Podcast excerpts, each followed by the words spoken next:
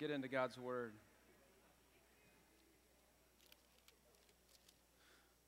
Father, you're good to us. We thank you for the Lord's Day that we can come and we can sing about what you've done through your Son, that Christ would die on a cross for my sins, for our sins, so that we might have eternal life, that we might have forgiveness, that we might have real life, an abundant life, and a life that could honor you. We thank you for the Spirit that we sang about and how the Spirit empowers us for life. And Lord, we confess that we often don't get it right. We confess that we need you. It's what the church is. It's a gathering of people who confess their need of Jesus and worship you for who you are and what you've done. So, Lord, we thank you for the gospel, the good news. We thank you for a church body who comes and gathers and worships and gives of themselves and sets up on Sunday morning and tears down. And thank you for the workers that are also serving in our kids' ministry, who serve our kids, that teach our kids the gospel. And thank you for our worship team who leads us. We thank you for the universal church that is meeting this morning all over the world, that is proclaiming your truth. And Lord, motivate us, work in us, and that we might share the glory of who you are to our neighbor who might need to know you. Lord, we thank you for a time together to open your word. Teach us this morning through your Spirit. In Jesus' name. Amen. Well, kids ask the most interesting questions, don't they? They're trying to figure out the world, and so they're asking question upon question. If you've ever been around kids or you have your own kids, the young ones ask like 50 questions a day at least, because they're trying to figure out the world. And it's really interesting when you have older kids and the younger kids are constantly doing that. It gets really interesting in your home. But kids ask some crazy questions, and as they grow up, and maybe in your home, they've ask many questions about God, but as they learn more about the world and learn more about God, there are questions, and they're often very honest questions. Let me give you a few questions that have been collected over the years. Jane asked this. In Sunday school, they told us what you do. Who does it when you're on vacation, God? Anita says this. Dear God, is it true that my dad won't get into heaven if he uses his bowling words in our house? Dear God, is Reverend Coe a friend of yours, or do you just know him from business? Did you really mean do unto others as they do to you? Because if you did, I'm going to fix my brother, Darla. Robert says this. Dear God, I'm an American. What are you? Y'all are a rough crowd. Dear God, I bet it's hard for you to love all of everybody in the whole world. We only have 4 people in my family, and I can never do it. Jane turns a little more serious with some of her disappointments, and she says this. Dear God, instead of letting people die and having to make new ones, why don't you just keep the ones you have? Maybe she just got a new sibling. I don't know. A little more serious. Dear Mr. God, this is Janet. I wish you would not make it so easy for people to come apart. I got 3 stitches yesterday and a shot. And last, and maybe most serious, Daniel, age 8. Dear God, here's a poem for you. I love you because you give us what we need to live, but I wish you would tell me why you made it so we have to die. You know, if we're honest, even as adults, we have questions, don't we? We've lived life long enough to have questions about life, about death, about disappointment. What do you do when God disappoints you? When your expectations of God are not met? When you don't feel He has shown up in your life? When life is not turned out like you want it to turn out? There's some options you have in those moments that many people take. One of the options is just to believe or begin to believe that he's not really there. You could isolate yourself from the problem and pretend that it doesn't exist, but your faith will be superficial unless you really dive in. And that's the third option, just to press deeper. Maybe not press deeper into your questions, which are good, but pressing deeper into God and who he is and how he works. In John 11, Mary and Martha have a few questions for God as well. They have a few disappointments in Jesus' delay. You see, their brother, who's a friend of Jesus, is sick, and then he dies, and Jesus finally shows up, and they have questions. Jesus, if you were here, our brother wouldn't be dead. You see, out of that question, Jesus gives us the fifth I am statement in the book of John. We've been in this series, the I ams of Jesus, who Jesus says that he is. I am the bread of life, so he's our sustenance. I am the light of the world, so I am the truth. And I give reality for what it really is, and I give a path. I am the door. I bring life in my pasture, and I am the good shepherd. And here, he's going to deal with death and life when he comes to Mary and Martha. Martha specifically, and says, I am the resurrection and the life. Turn with me to John chapter 11. There's a Bible on the end of your row if you want to grab it. If you don't have one, some of the words will be up here. And Jesus is out of this question and out of this situation of Lazarus' death. Jesus is going to reveal some incredible truths to hold on to when you are suffering, when you do have questions, when you are disappointed, when you've experienced loss, when you need renewal, when you don't really think that you can change that thing that keeps tripping you up, that sin that entangles you. Jesus has a word for us this morning. John 11, 1 through 16. And what I'm going to do this morning is I'm just going to kind of read through the passage and make some points and observations, and then we're going to hit three truths that are really incredible this morning in this text. So John 11, and let me read. And as I read, I may stop and give you a few thoughts. Now, a certain man was ill, Lazarus of Bethany, that's near Jerusalem, the village of Mary and her sister Martha. It was Mary who anointed the Lord with ointment and wiped his feet with her hair. That's about to happen. John's just giving you an update on who they are, whose brother Lazarus was ill. So the sisters sent to him, saying, Lord, of whom you love is ill. But when Jesus heard it, he said, the illness does not lead to death, even though we know the rest of the story. I wonder what he's saying. For it is for the glory of God. Did you read that? It's for the glory of God, his illness, so that the Son of God may be glorified through it. It's a hard pill to swallow.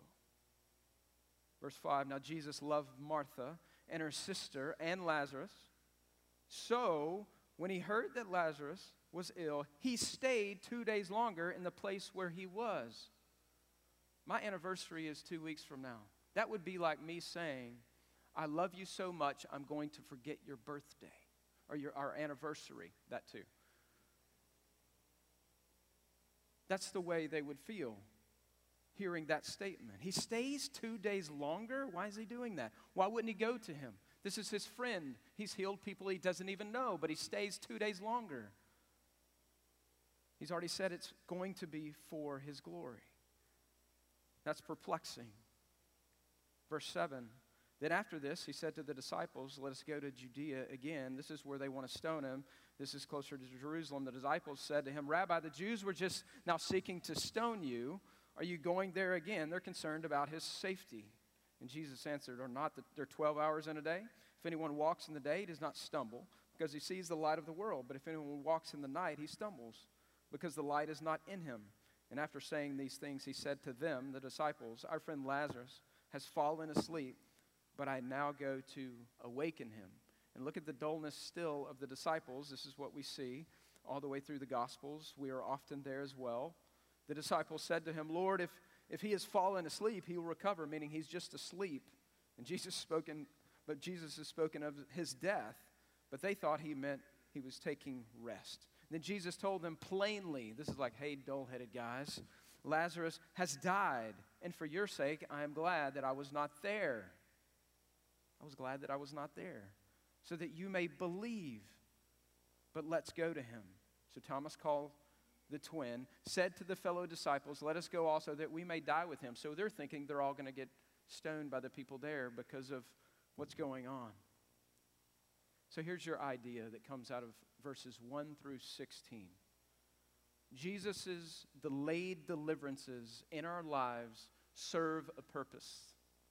His delays often serve a purpose, and he tells us what the purposes were for Mary and Martha and the crowds.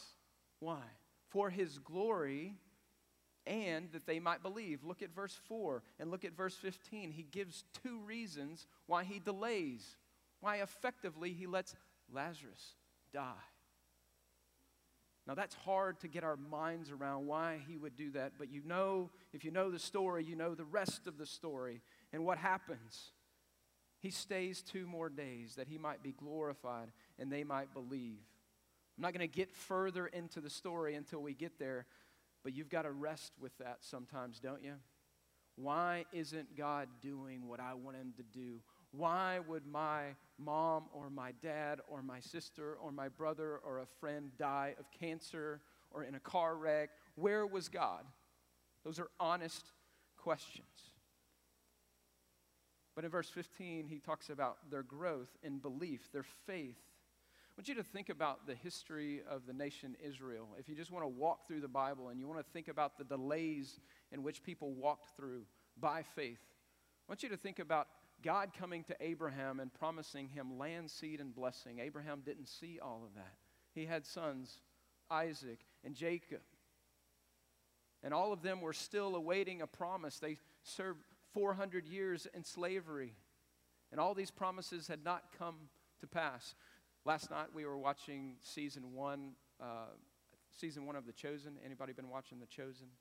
I think it was, I don't know which episode, 7 or 8, with the woman at the well, and they revert back to Jacob's well, like 1,000 years before that, 1,500 years before that, and you have this scene with Jacob at his well, and they're sojourning at that time at the well, and there's a person who lives there, and he's asking him about his God.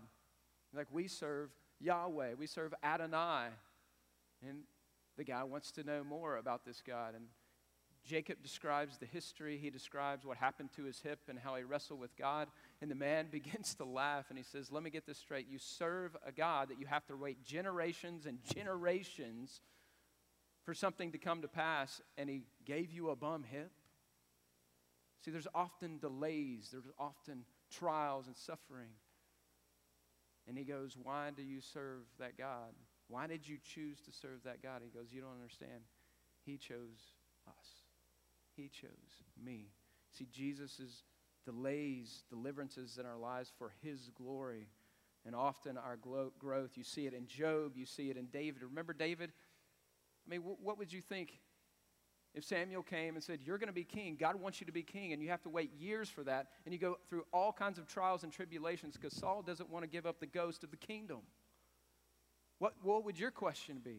I thought I was going to be king, and now I'm going through trial and tribulation and suffering.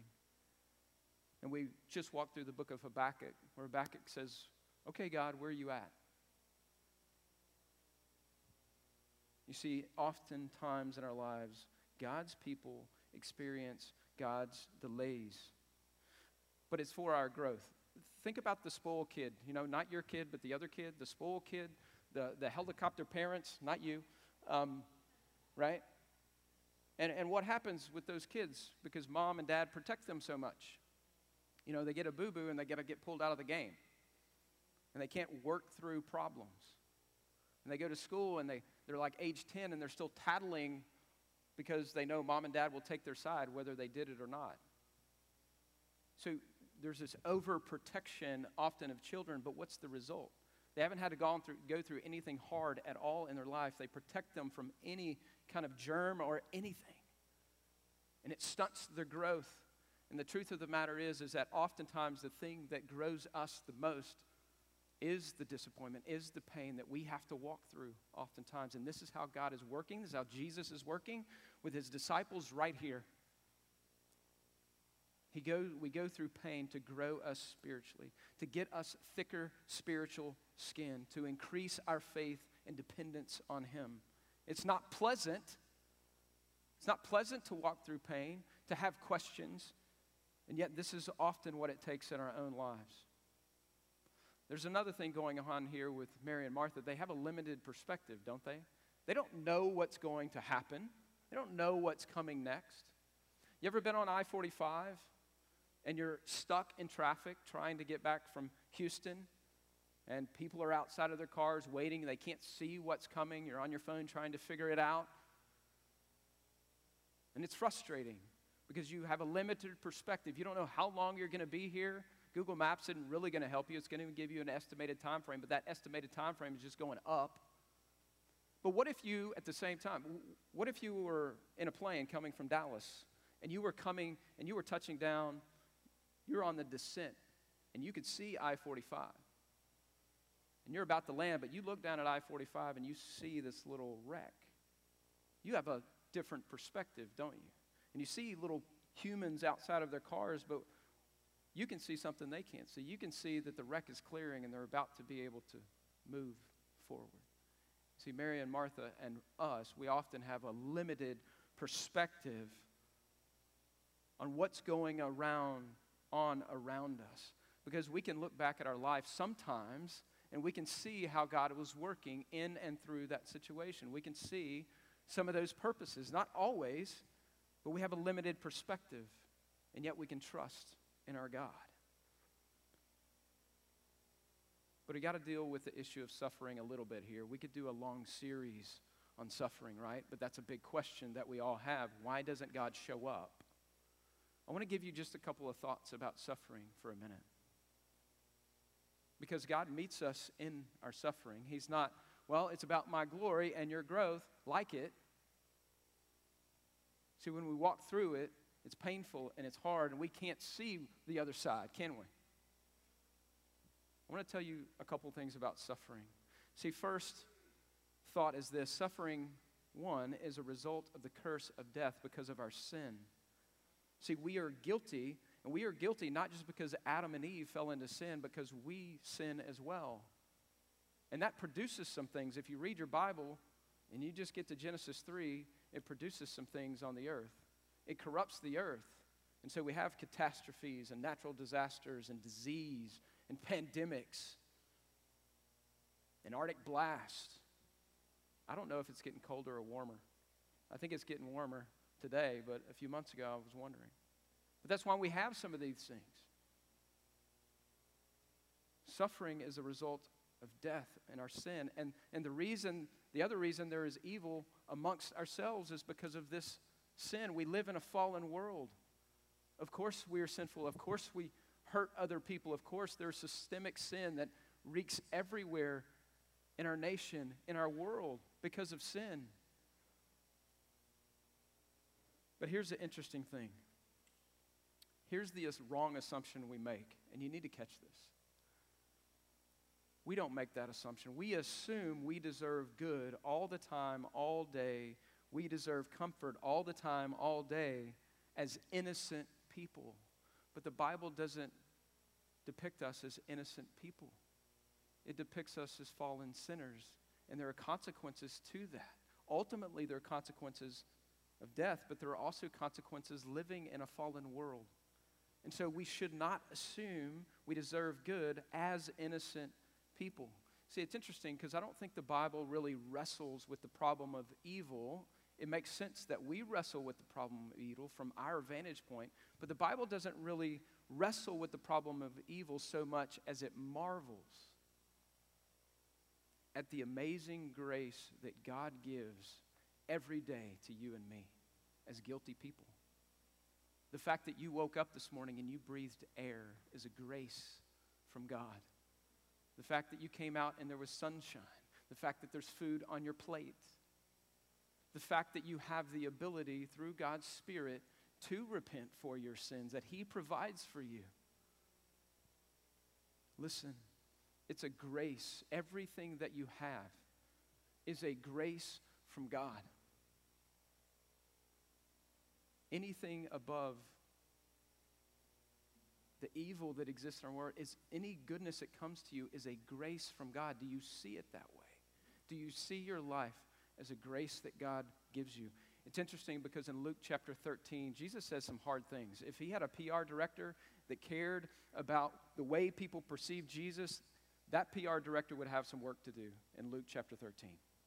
In Luke chapter 13, they come to him and they're trying to entrap him. And they give him an example and say, hey, just the other day, Pilate massacred a bunch of people.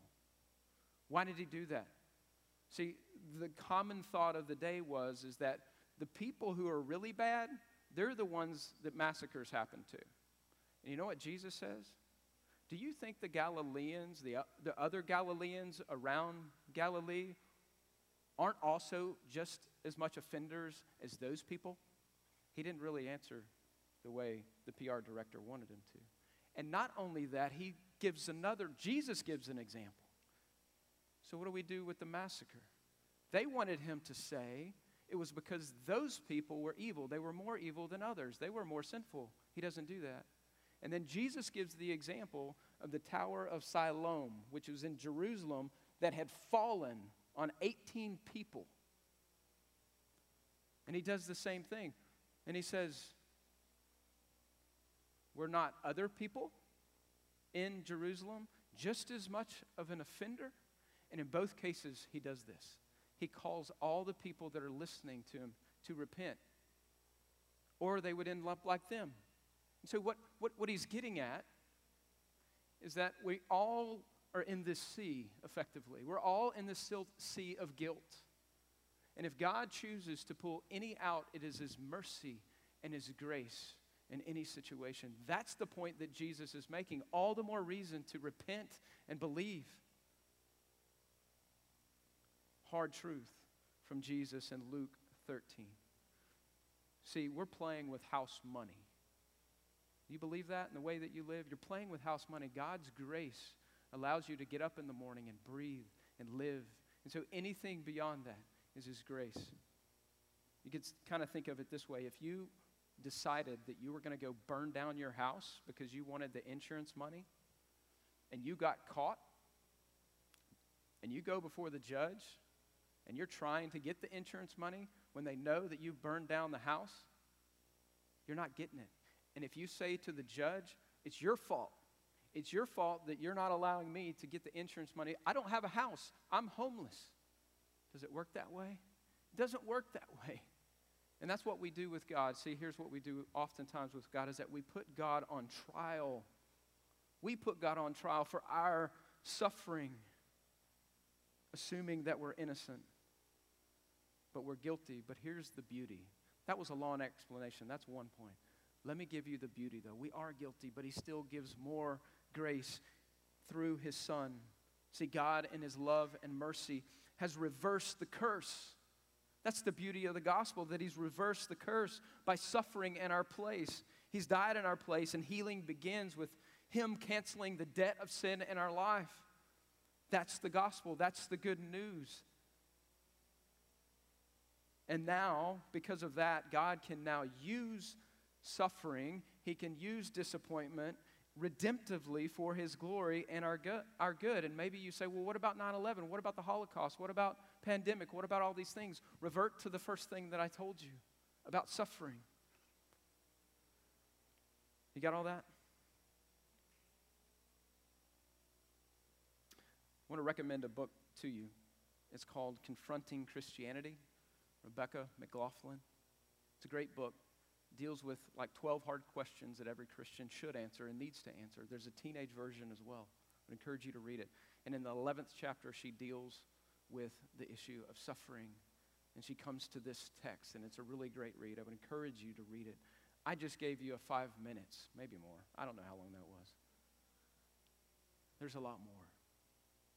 But here's the thing. Maybe you're saying, oh, okay, I get it, Pastor, that God can choose to use suffering and hurt for his glory and even good. But what about where I'm at in it? Does he not care where I'm at in it? It hurts. So what does Jesus do with that in this situation?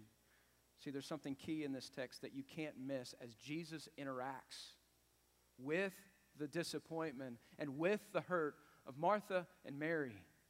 Because all they see is their brother dead. Jesus enters into that. See, your second idea is this, that Jesus meets us where we're at in our disappointments, in our suffering, in our hurts. He meets us there. And what I want you to see about Mary and Martha before we read it is this, is they both have the same question. They both have the same question. Where were you at? And he treats them both a little bit differently and cares for them where they're at. Look at it as I pick it up here. Verse 17. So now Jesus came and he found that Lazarus had already been in the tomb 4 days.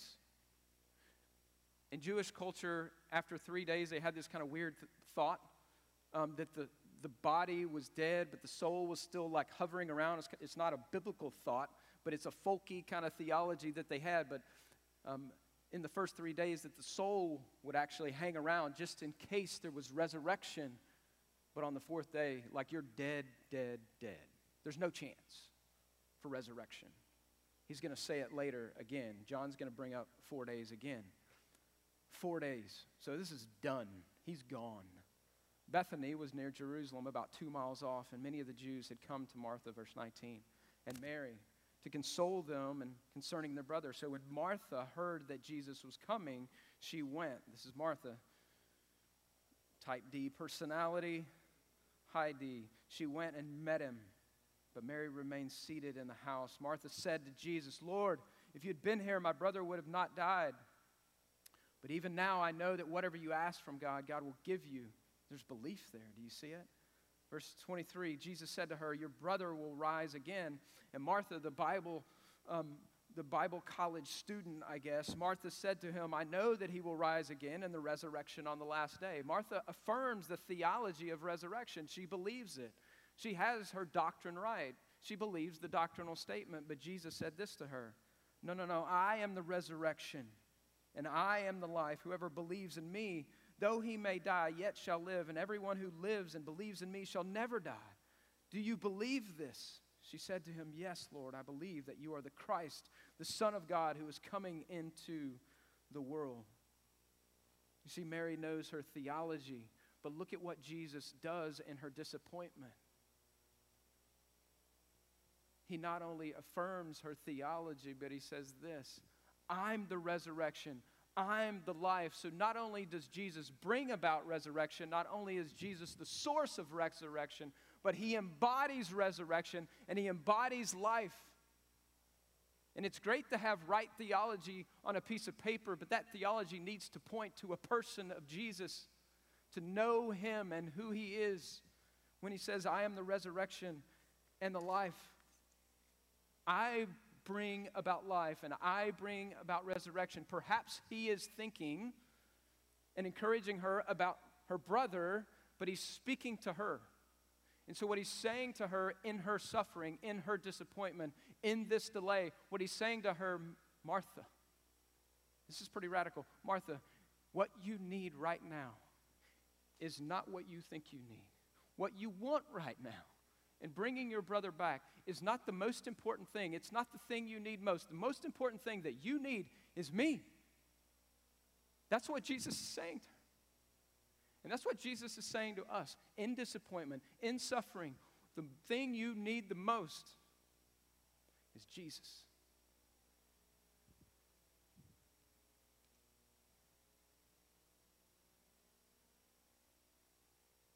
This is the answer that Jesus gives her. He doesn't fix her problem.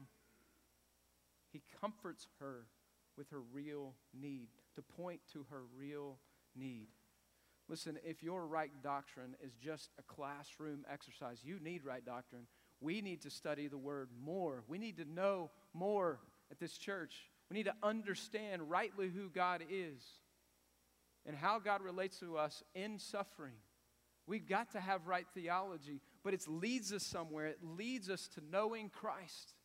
That's where it's meant to lead. And I promise you, even if you do have right doctrine, I promise you there's going to be a time where you're dealing with a situation in your life that that doctrine needs to lead you to the feet of Jesus. And he will often use pain and hardship to get you there, as he is here. But look at Mary. So he gives her the answer that she needs, which is him. But look at Mary. Similar response, same thing. When she had said this, she went and called, verse 28, her sister Mary, saying in private, "The teacher is here and is calling for you." And when she heard this, she rose quickly and went to him. Now Jesus had not yet come into the village, but he was still in the place where Martha had met him, when the Jews who were with her in the house, consoling her. So she's crying, the crowd's crying. So Mary rose quickly to go out. They followed her, supposing she was going to the tomb to weep there. Now when Mary, verse 32, check this out. Now when Mary came to where Jesus was and saw him, she fell at his feet, saying to him, same thing Martha said, "Lord, if you'd been here, my brother would not have died." When Jesus saw her weeping, this is the distinction, she's weeping, and the Jews who had come with her also weeping, he was greatly, what does it say? He was greatly moved. And in his spirit, and he was greatly troubled. He's going to say that again. And he said, "Where have you laid him?" And they said, "Lord, come and see." Shortest verse in the Bible. Jesus weeps. Let me ask you a question. How long do you think it was after this that Jesus raises Lazarus up? Looks like the same day. Looks like right after this. Men, think about this. Couldn't Jesus have just said, "Martha, get it together. Mary, stop being so emotional"? He could have done that. "I'm going to give you the solution. I'm about to raise your brother." He could have done that. He didn't do that with either one of them. He entered into their disappointment. He entered into their pain, and he taught them in it, but he entered into it.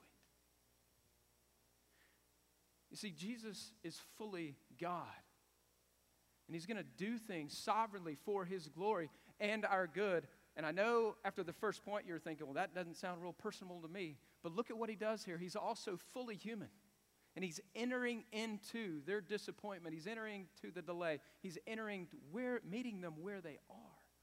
That's your Savior.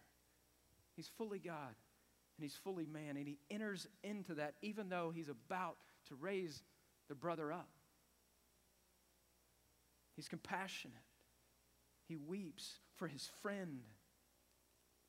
He sympathizes, the Bible says, with our weaknesses, yet without sin, because he's gone through the heavenly places, because he's risen, that he's gentle and lowly. "Come to me, and I will give you rest." This is what he's being for them. Let me ask you a question about the people around you. Do you afford your spouse, and I want to say this to everybody, but I specifically want the men to hear this. I need to hear this.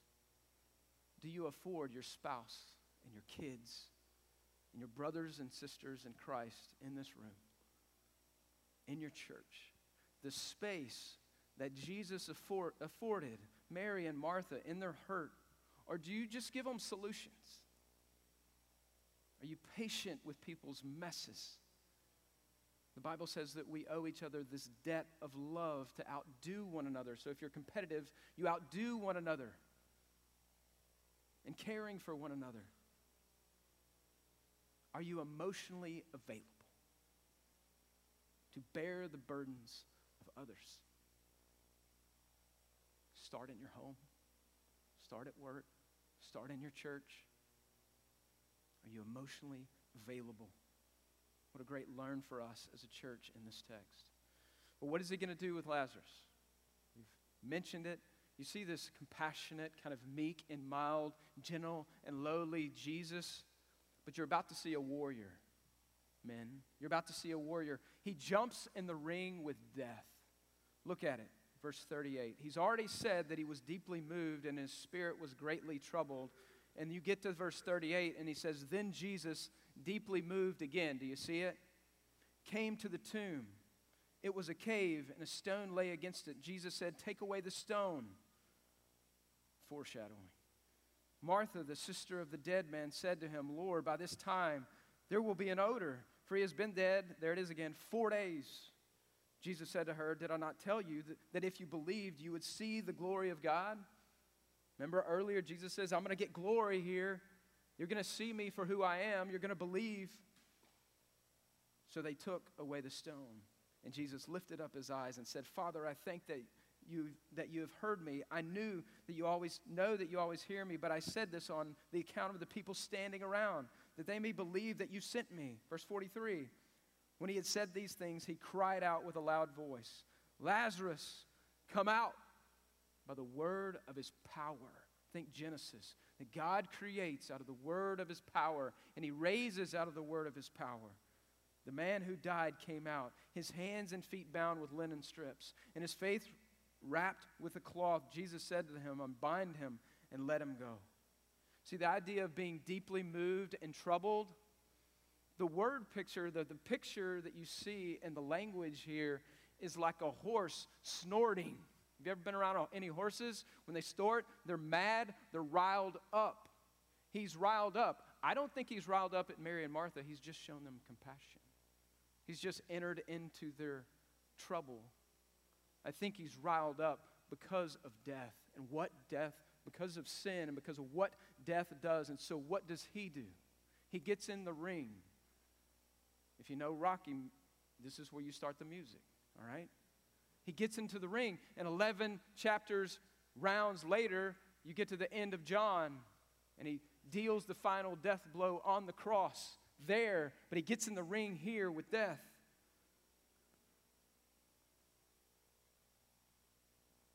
And Mary is thinking, man, it's going to be a stench, but he turns this stench of death into life. And Lazarus comes out by the word, his very words.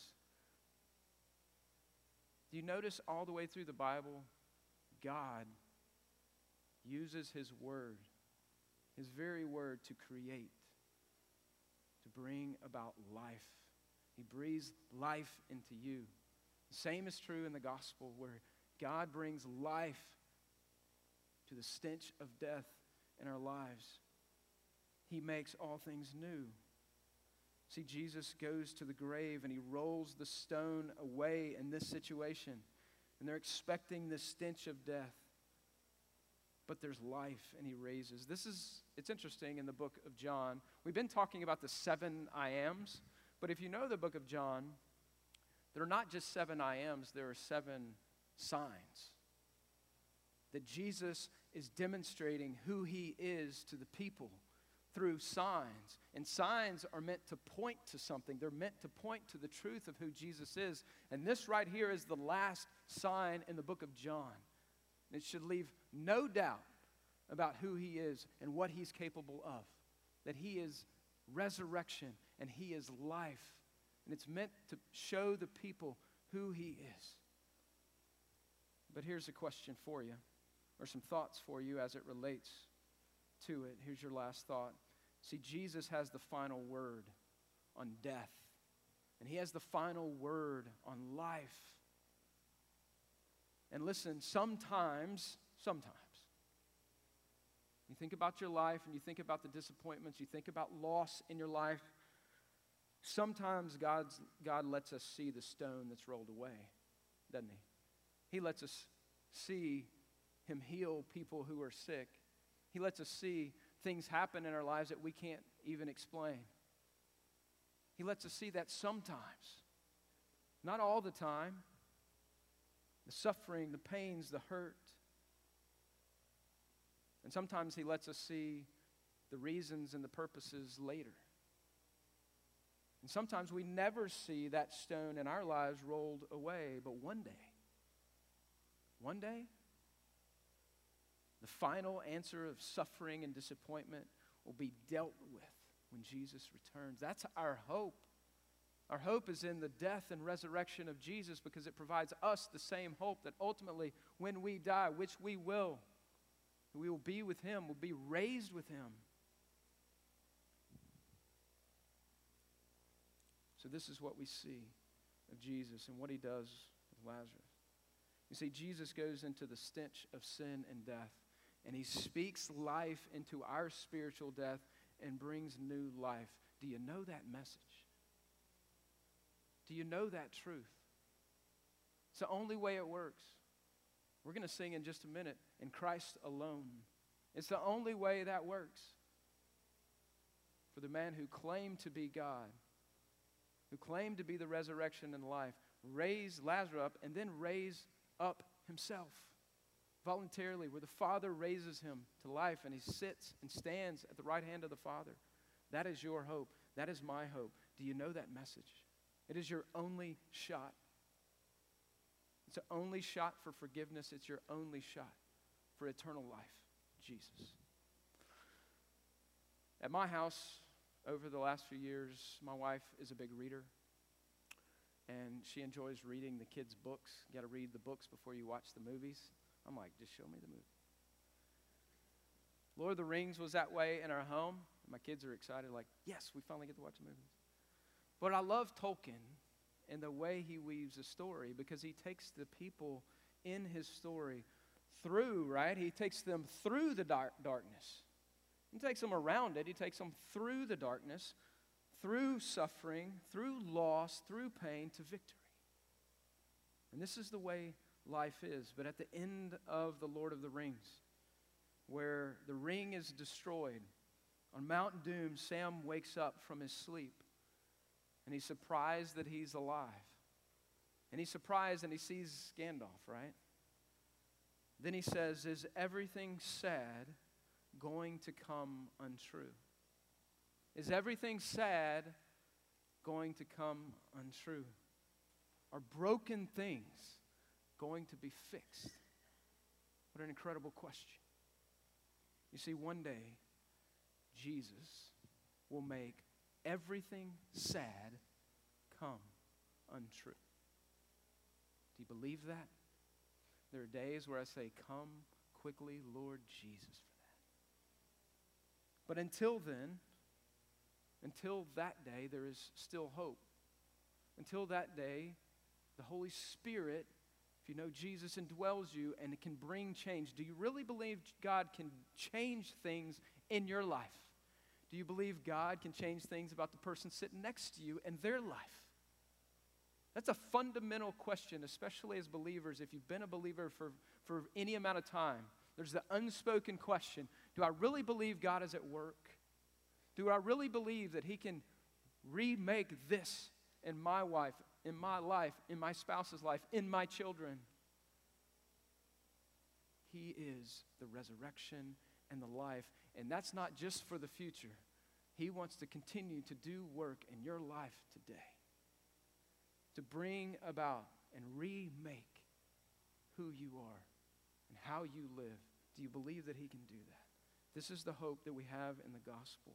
This is the hope that the Spirit of God provides in our lives, that we can change. But one day, Jesus will make everything sad come untrue. No more delays in deliverance, no more disappointments, no more death, no more suffering, no more tears. He will make everything sad come untrue. Let's believe that today. Father, we're thankful for your word. We thank you for the way in which you teach us through your word with this story. Lord, we confess that we're often right where Mary and Martha are, asking, where are you at? Why didn't you do this in our lives? Why didn't you do that? But you're there, just as you were there for them. So help us trust in Jesus, who's compassionate, who walks with us, and who took death on and sin on, and got in the ring with death and sin and came out victorious. So Lord, our trust and our hope is in you. Work in our hearts this morning. In Jesus' name, amen.